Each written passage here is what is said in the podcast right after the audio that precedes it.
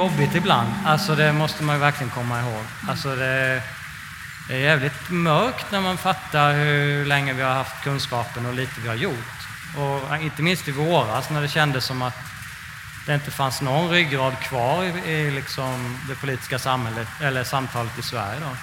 Hej och varmt välkommen till avsnitt 91 av Klimatpodden med mig Ragnhild Larsson. Det här är ett kortare specialavsnitt som spelades in inför publik på Frihamnsdagarna i Göteborg den 25 augusti i en kvävande het utställningshall där förutsättningarna för att få till ett bra ljud inte heller var de bästa. Men jag hoppas ändå att det viktiga budskapet ska nå fram. Gäst är Martin Hultman, docent i vetenskaps-, teknik och miljöstudier vid institutionen för teknikens ekonomi och organisation på Chalmers i Göteborg. Martin förklarar varför vi inte agerar på klimatkrisen trots att vi har haft kunskapen i mer än 30 år. Det blir ett samtal om responsförnekelse, energihushållning och om Martins förslag till lösningar, naturens rättigheter och ekologiska maskuliniteter. Och om du vill höra mer om Martins forskning så kan du lyssna på avsnitt 53 av Klimatpodden. Du som brukar lyssna på Klimatpodden känner till att eh, podden är helt reklam och sponsorfri. Så om du vill stötta arbetet med att göra den så går det väldigt bra att sätta in en valfri summa på Klimatpoddens eget swishkonto. 123 396 4. Och ett stort varmt tack till alla er som valt att stötta Klimatpodden sen sist. Kom också ihåg att tipsa alla du känner, släkt, vänner, bekanta och alla andra att lyssna. Och hör förstås gärna av dig med synpunkter och förslag på gäster till kommande avsnitt. Men nu är det dags att köra igång dagens avsnitt med Martin Hultman. Eh, varmt välkomna till eh, Klimatpodden. Förhoppningsvis blir du också inspirerad att agera. Eh, jag tycker att det är vår moraliska skyldighet att göra precis allt som står i vår makt för att ställa om och skapa en beboelig planet. Så låt oss göra det nu. Och en av alla dessa personer som engagerar sig är Martin Hultman. Så varmt välkommen hit. Tackar, tackar. Vem är du Martin? Ja, eh, jag är 46 eh, år fyller jag nyligen och pappa till en son 16 år, bor här i Göteborg. Eh, och mitt professionella liv så är jag forskare, eh, docent i vetenskapsteknik och miljöstudier på Chalmers och författare till en mängd böcker, några av dem här. Och eh, både skriver och pratar rätt mycket populärvetenskapligt om de här frågorna. Jag ska också hälsa er i publiken väldigt välkomna hit och att ni har trotsat denna hetta som råder här inne. Ehm, det är verkligen, eh, vad ska man säga, symboliskt. Vi pratar om klimatkrisen och upphettning är ju verkligen en av de effekterna vi ser. Och Martin har ju med sig sin bok här också som lämpligt nog heter Upphettning, som jag varmt rekommenderar er att läsa. Jag skulle vilja börja med att fråga dig Martin, hur blev du engagerad i eh, klimatfrågan? Ja, man kan säga att det var en eh, trestegsraket då. Eh, dels så skrev jag en bok tillsammans med en kollega som heter Jonas Ansel Eh, som, handlar om, som heter Discourses of Global Climate Change och den undersöker perioden 2006 till 2009 när eh, klimatfrågan senaste gången var högt upp på agendan då. Eh, minst lika, nästan lika högt som under 2018-2019 då, förra gången. Och där fick jag kunskap och förståelse om den här frågan. Men det var bara en del av det hela för att något år efteråt, eller något år i samband där så hade jag också blivit ganska ordentligt sjuk och jag förstod liksom min egen kroppsliga eh, koppling till naturen och vattnet och allt det vi människor är del av. Eh, och det var också en viktig del för att fatta den här frågan tror jag. Mm. Eh, och sen den tredje aspekten var att jag träffade på människor i ett forskningsprojekt som handlade om eh, ekologiskt hållbara aktörer. Människor som eh, eh, gav allt i hela sitt liv för att vi skulle få en fortsatt beboelig planet. Och eh, de människorna gav mig insikten att jag också behövde ta den här frågan på största allvar och förändra både hur jag agerar, hur jag pratar, vad det är för kunskap jag tar fram och sådär. Eh, men även vad jag gör i mitt vardagsliv och sådana saker. Mm. Så ja, tre olika saker som handlar om kunskap, förståelse av att vi är en del av naturen eh, och att vi behöver agera både som individer och i kollektiv. Då. Ja, på systemnivå. Ja, på ja. systemnivå. Alltså det är ju väldigt eh, märkligt, man har följt den här frågan då ett tag när man inser att vi har känt till eh, eh vi har känt till klimatkrisen, klimatförändringarna i mer än 30 år. Mm. Och ändå gör vi inte ens i närheten av vad som krävs. De fossila utsläppen fortsätter att öka och den globala medeltemperaturen likaså. Eh, alltså varför agerar vi inte? Vad är det för fel? Ja, det är en bra fråga. Vi har ställt den i ett eh, stort forskningsprogram som jag leder från Chalmers under de senaste fyra åren. Och dels har vi då publicerat den här boken Upphettning, demokratin i klimatkrisens tid. Men eh, vi har också en ny bok på gång på engelska eh, som heter Climate Obstruction How denial, delay and inaction uh, is heating the planet. Och där uh, har vi liksom hittat just tre aspekter eller tre processer eller tre eh, delar i samhället som gör att vi inte agerar. Och vi har sammanfattat dem med de tre ina. Så det första i är intresse. För att vi vet ju då att den här kunskapen om att vi står inför en planetär överlevnadskris, som Johan Rockström brukar säga, att vi hade den framme för 30 år sedan. Men det fanns ju ett antal eh, företag, eh, inte minst eh, de oljebolag och energibolag som eh, utgör de 10 av de 20 största bolagen i världen. De eh, vägrade att förändra sin eh, eh modell, sin affärsmodell. Och från och med slutet av 80-talet och in på 90-talet så eh, har de börjat sprida tvivel och osanningar och lögner om klimatvetenskap. Och det har påverkat politiker, det har påverkat eh, forskningen, det har påverkat beslutsfattare på olika nivåer. Då. Så det första svaret på din fråga det är just intressedrivna företag och även nationellt ägda företag då, som till exempel Eh, Saudiarabiens oljebolag som numera är världens största bolag. Då. Eh, nummer två av de här ina då, det är ideologi. För att eh, de här oljebolagen och deras lobbygrupper då, eh, i Sverige har vi sett att Timbro har spelat en väldigt central roll i det här. Eh, de här lobbygrupperna då, de har spridit de här lögnerna och osanningarna framförallt till partier på högerkanten av den eh, partipolitiska skalan. Då. Och de som har ideologier som ser att människan kan roffa åt sig bara av naturen för, för människans skull. Då. Så Republikanerna och Trump-administrationen är det tydligaste exemplet. Men eh, ser ju även här i Sverige idag då att eh, den eh, som har spridit mest lögner och osanningar i Sverige de senaste fyra, fem åren, hon heter Elsa Widding och hon står numera på tolfte plats på Sverigedemokraternas riksdagslista och föreslås av Sverigedemokraterna att bli den nya klimat och eh, energiministern i Sverige. Så att ideologi är nummer två. Då. Den tredje är identitet. Eh, och här har vi sett i vår forskning att, eh, att det här att vi liksom inte gör någonting åt det här, agerar, det har väldigt mycket om, inte minst att män som eh, ageras med industrimoderna maskuliniteter.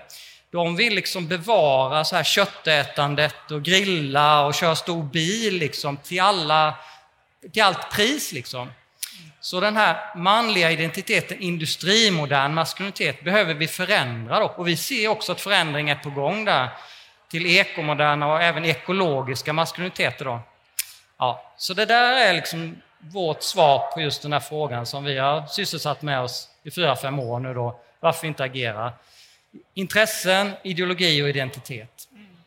Och jag menar de här fossilbolagen, alltså de agerar ju verkligen mot bättre vetande. Verkligen. Eh, de tog fram kunskapen. Ja.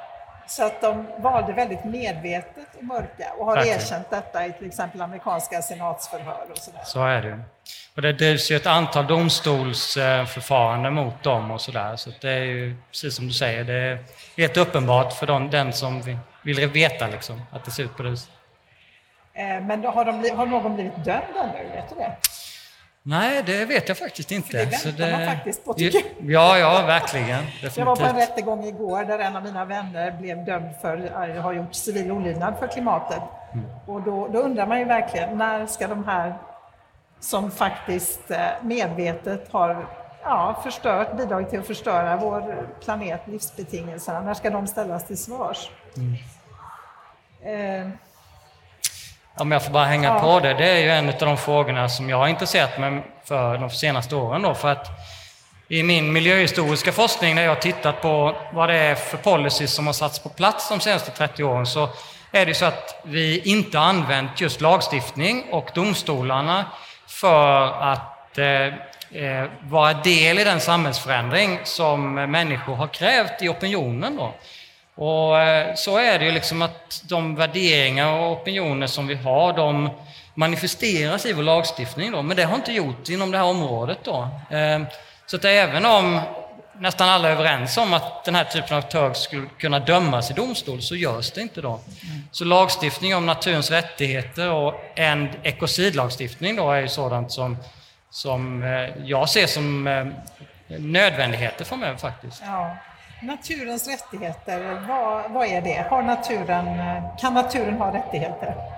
Ja, alltså naturens rättigheter är ju ett sätt lite att eh, både erkänna och skapa förståelse för hur vi människor är helt beroende utav växterna som skapar syre till oss så vi kan, använda, eh, så vi kan andas. Eller jorden som eh, filtrerar vattnet så att vi kan ha liksom 65% vatten i våra kroppar som vi verkligen behöver dricka mer, mer nu. Liksom. Ja. Eh, och den där förståelsen har vi liksom lite ignorerat de senaste 500 åren. Vi har tänkt oss att människan liksom står i toppen av en pyramid där vi kan liksom bara nyttja naturen för våra egna behov. Så då. Men eh, med den här eran vi är inne i nu som heter antropocen, då, där människans tidsålder, så blir det helt uppenbart att det finns liksom inga områden, det finns inga resurser kvar på den här planeten att nyttja på det viset. Liksom. Vi ser att vi slår i taket hela tiden på de här planetära gränserna. Då. Eh, så att där någonstans börjar den här insikten, ja, men hur ska vi liksom se till att vi förstår det här som en överlevnadsfråga och se till att även den andra delen av oss själva får rättigheter, inte bara mänskliga rättigheter. Då. Ehm, och det här med naturens rättigheter har ju då eh, satts på pränt utav eh, framförallt länder och eh, urfolksrörelser i Sydamerika sedan eh, 15 år tillbaka. Och nu börjar de här idéerna komma in till Europa och det är sjöar och floder som får rättigheter och sådär. Just som ett sätt att försöka liksom vrida perspektivet och förståelsen och också liksom hur vi förvaltar både oss själva och den natur vi är del av. Eh, hur går det då? Får naturen några rättigheter? Alltså finns det ett intresse för att faktiskt genomföra det här eller blir det mer en skrivbordsprodukt? Nej, men det är ju jättekonkret. Alltså Ecuador var ju första landet ute, så de har ju sin grundlag. Så det finns ju liksom inskrivet i deras grundlag där. Eh, när Peru nu håller på att skriva in sin grundlag så är det en diskussion om att, eller skriva om, så är det också en diskussion om att göra det där. Då. Eh, I Nya Zeeland så finns det en flod som heter Fanganui som eh, har rättigheter och där har man skapat en ny sorts förvaltningsmodell då, där man har urfolk och Pakia då, som är de, de vita kolonialättlingarna. Eh, som ska på något sätt liksom försöka förstå den här flodens rättigheter. Då. Eh, I USA så finns det en, en sjö som heter Lake Erie som också erkändes rättigheter i deras lokala lagstiftning. Då. Så naturens rättigheter erkänns på olika nivåer i olika typer av lagstiftning. Då. Jag har själv ett forskningsprojekt som ska börja nästa år och där vi ska undersöka möjligheterna hur det ser ut i Sverige. Då. I Sverige har vi till exempel en lite spännande lagstiftning som heter eh, artskyddet. Då. Alltså där arter faktiskt liksom eh, kan räknas och sen om man, de blir rödlistade så har ju de någon sorts rättighet att inte bli liksom, eh, ut, död, dödas ut. Liksom.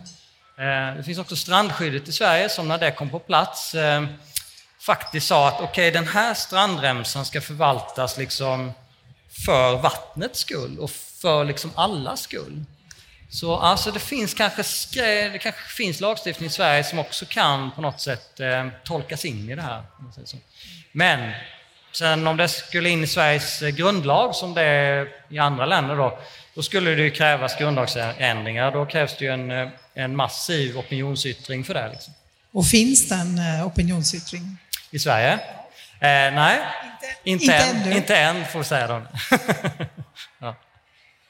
eh, Alltså, du, du ser ju naturens rättigheter som en lösning på klimatkrisen, men också ekologiska maskuliniteter som du var inne lite på.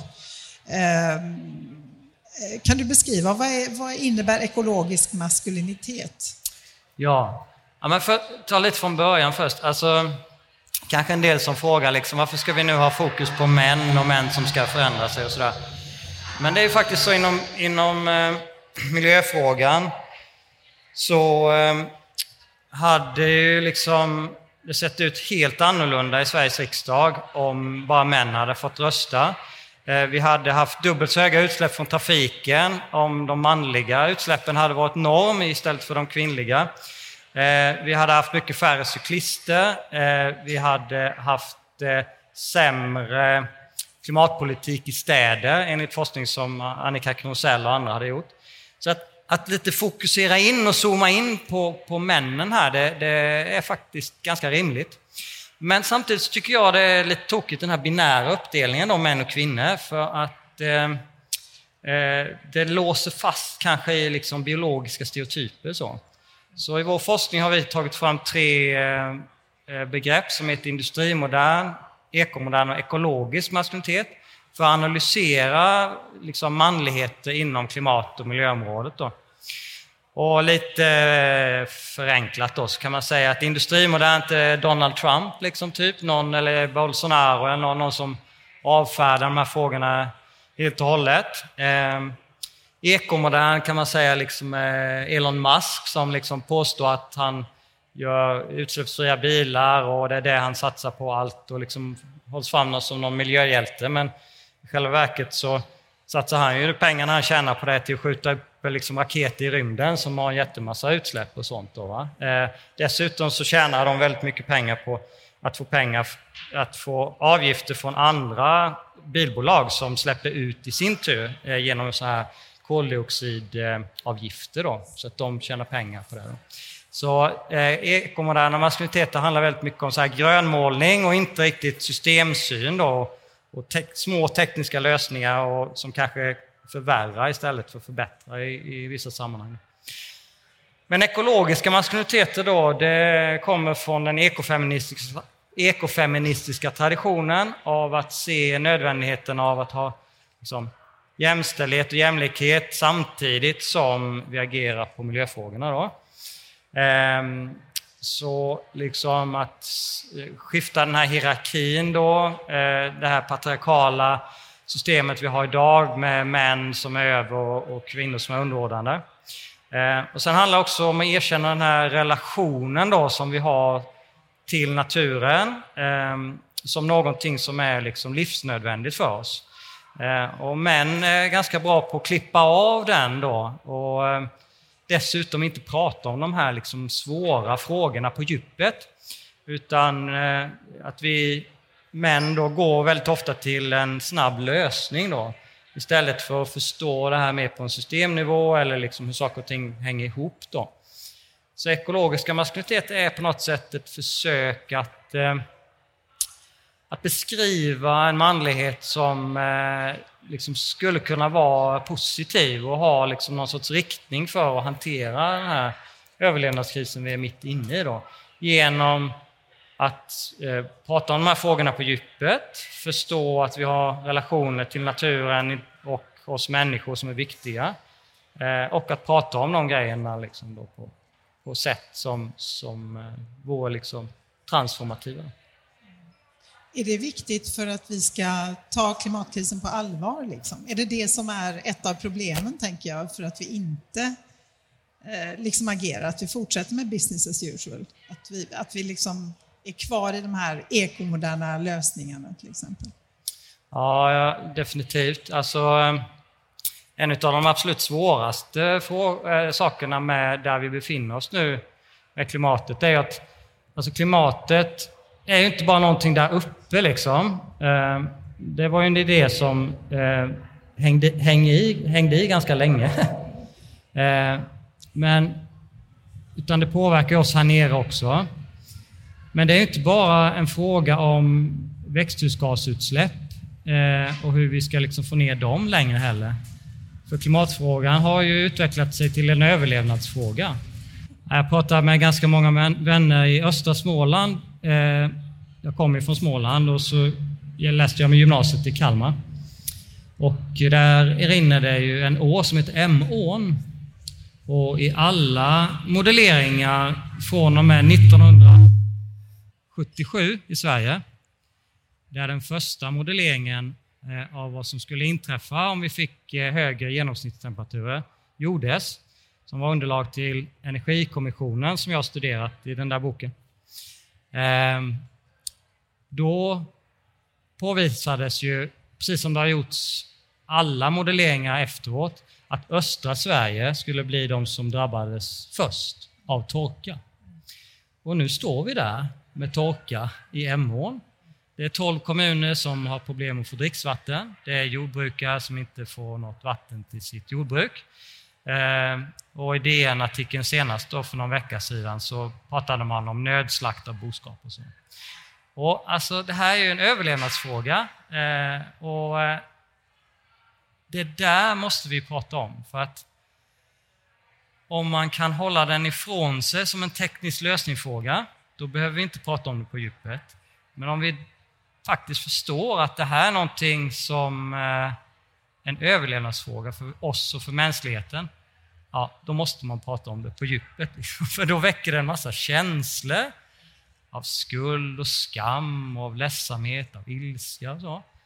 Eh, och de eh, måste vi liksom dela. Det har vi gjort i mänsklighetens historia och det, det tror jag vi måste göra med det här också.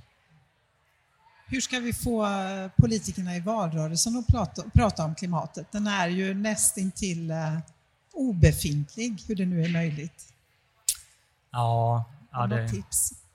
det är spännande. Eh, jag började min karriär som forskare med att bli expert på svenskt energisystem.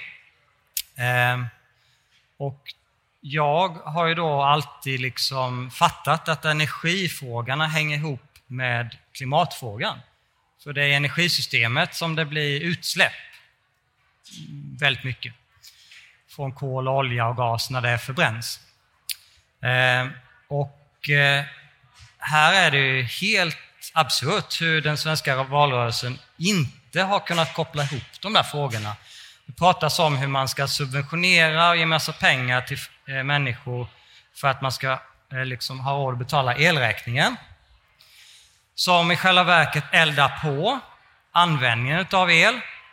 Och den elen idag, eh, den produceras ju inte bara i Sverige utan det är också utav olje och kolkraftverk på kontinenten. Då. För att, och här blir jag så jävla trött på den okunskap som finns, men alltså svenska elsystemet hänger ju samman med det på kontinenten genom eh, kablar och priset sätts på en europeisk marknad. Eh, och man får betalt för eh, sista kilowattimmen, alltså det högsta priset. Då. Så att el och klimat hänger ihop. Eh, och att det inte pratas om i den här valrörelsen eh, är så okunnigt och det är ignorant. Jag blir bara trött. Det som man verkligen skulle behöva göra nu är ju att energihushålla. Och det fattade politikerna på slutet av 70-talet när det också var ett krig i världen och det var energikris. Då satte man igång jättemånga program med energihushållning. Idag så verkar sex av sju politiska partier då vilja elda på istället. Liksom. Ja, det, för mig är det jättefel. Ja, det är tämligen obegripligt faktiskt. Ja. Eh, vad är det som driver dig att hålla på med, med allt det här som du gör, din forskning och så? Ja, Istället för att vara vid havet och bada idag till exempel. Då, att sitta i en Sitter du här inne koket bastuhall liksom. Ja, men... Alltså genom de här tre processerna då som jag gick igenom. Kunskap, eh, såg min egen roll i det hela och såg andra människors engagemang. Så eh, finns det liksom en eh, sån tydlighet och kraft liksom i mig som eh, gör sig påmind genom liksom någon sorts moral och solidaritet. Att jag eh, liksom har en skyldighet, eh, upplever jag, att, att liksom sprida den kunskapen som, som jag har och besitter. Och det jag skriver om i böckerna och det jag också får pengar från samhället att forska på. Liksom. Mina projekt stöds av Energimyndigheten och Formas. Och det är ju liksom skattepengar som finansierar det. Så jag känner verkligen en skyldighet att också ge tillbaka där. Då. Sen är det klart att liksom, när man som mig förstår att det här är en överlevnadsfråga så eh, ja, om, om huset brinner liksom så, så tycker jag inte det är så schysst att springa liksom därifrån eftersom vi inte kan ta oss därifrån. Det är vår enda planet. Och, utan att försöka göra så mycket som jag kan för att släcka elden. Liksom.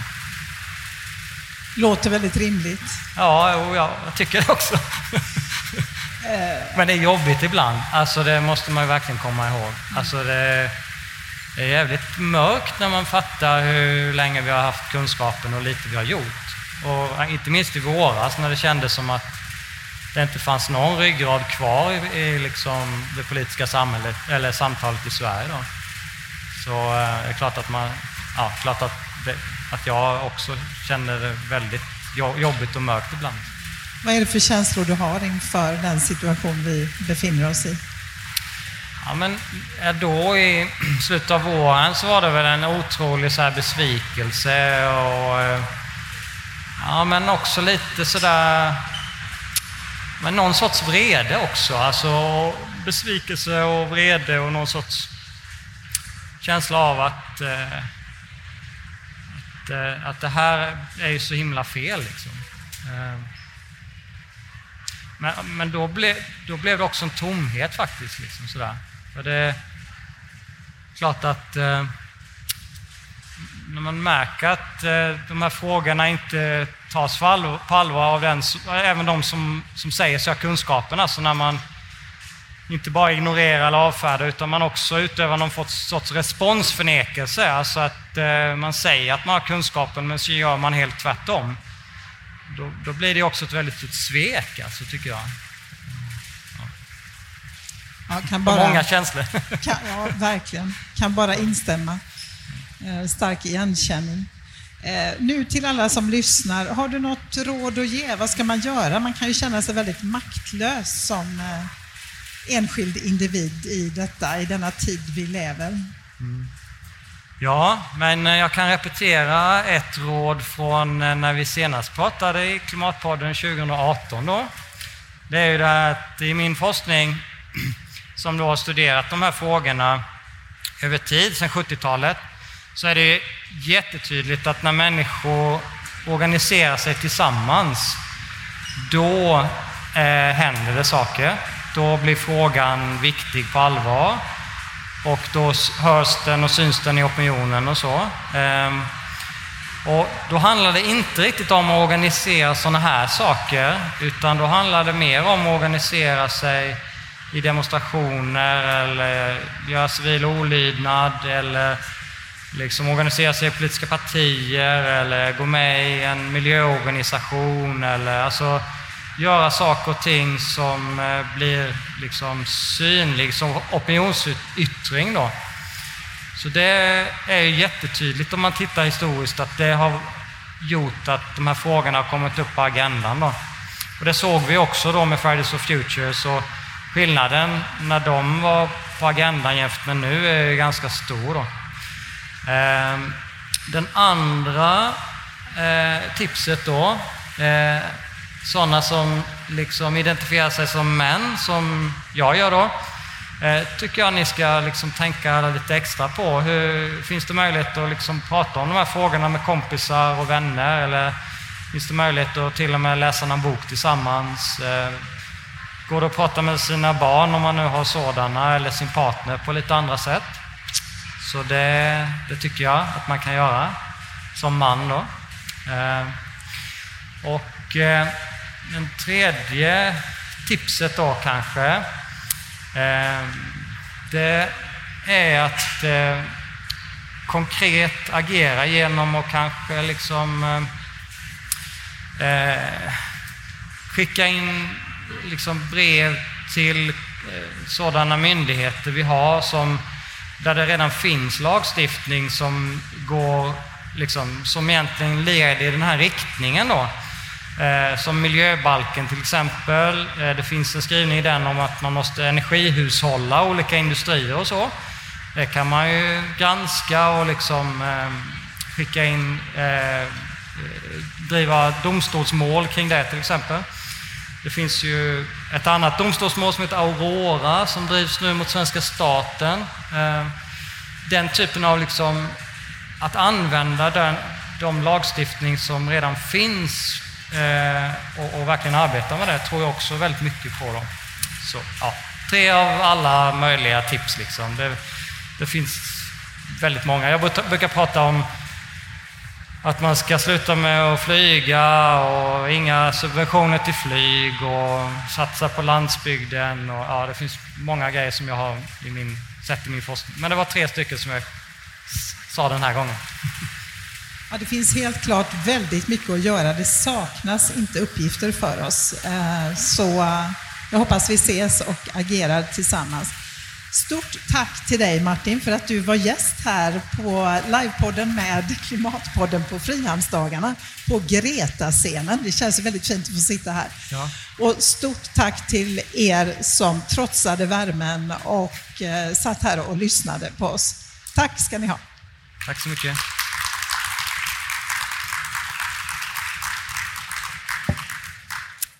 Jag ska också säga att det finns ju Martins böcker här framme då, som ni gärna får eh, titta på förstås.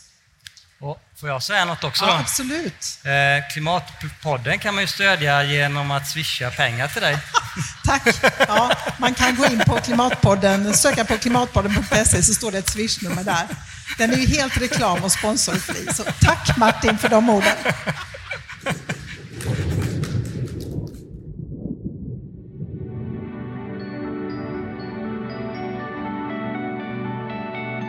Du har lyssnat på Klimatpodden som produceras av Konvoj Produktion. Gäst i dagens avsnitt var Martin Hultman. Du hittar mer information om Klimatpodden och dagens avsnitt på hemsidan klimatpodden.se. Och Klimatpodden finns på alla ställen där poddar finns och du kan följa podden på Twitter och Facebook. Om du vill stötta arbetet med podden är du välkommen att swisha valfri summa till 123 396 2974.